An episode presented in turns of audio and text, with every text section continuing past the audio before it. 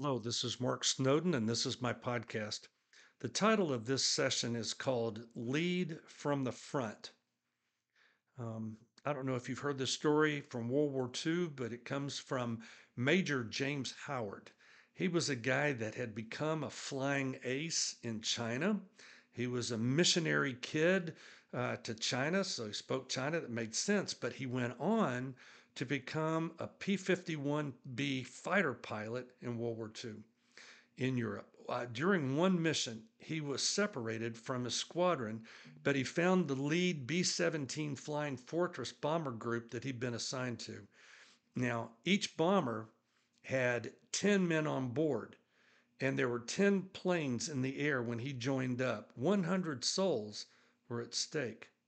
Kenneth Martin led the bomber group that day, and soon the, the Luftwaffe soon dove toward the bombers. Howard gunned his fighter's engine and he climbed straight toward them. He put his training and experience to use as he shot down three planes on several passes. After each engagement, he returned to escort the lead bomber. Howard did this several times, officially downing six planes, damaging many others, and even chased off the enemy when he didn't have any more bullets. He stayed with the lead bomber group until they were back safely where he could head back to his own airbase. No bombers in that group were lost that day. If you want to read more about it, you can go to acepilots.com. When confronted with lostness in your community, what do you do? Are you ready to engage people with the gospel? Or do you back away? Or do you pray a quick prayer, trust the Holy Spirit, and allow Him to empower you as an Acts 1 8 witness and warmly meet a new opportunity to share your faith in Christ? The best training I've come across is preparing saved people to give their own personal test- testimonies. When they tell how they got saved, people catch it.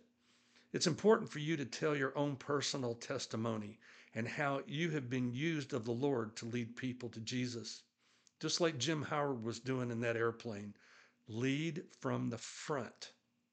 Take on lostness as a lifestyle and, I don't know, kick up some dust for Jesus. Get people in your church used to hearing and giving testimonies. Pastors invite people with a variety of testimonies to stand up and speak each Sunday.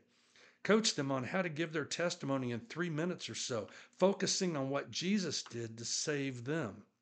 You want to help other church members hear examples of what they need to do and make sure those who testify talk about repenting of their sins.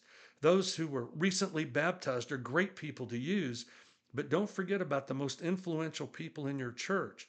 And don't be shy about videotaping a shut in's testimony, uh, testimony and playing it for the church. That said, my counsel to pastors is to lead from the front, and to Sunday school teachers, lead from the front, Bible study leaders, lead from the front.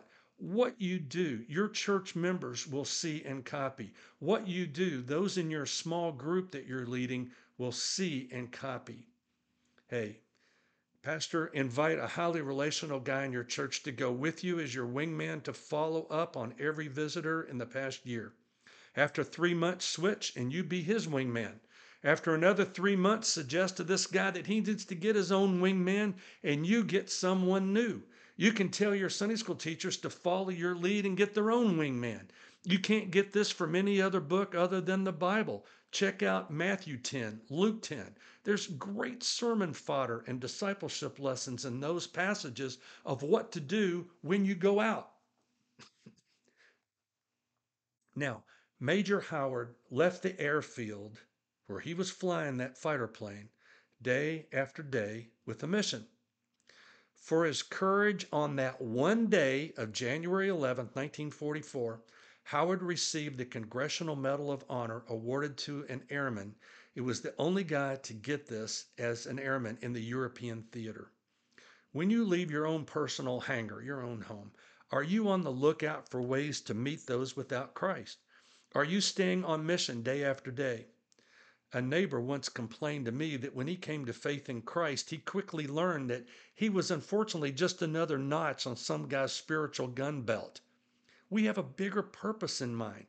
Are you leading people to Jesus with disciple making in mind? It's a target rich environment when you're flying for the Lord.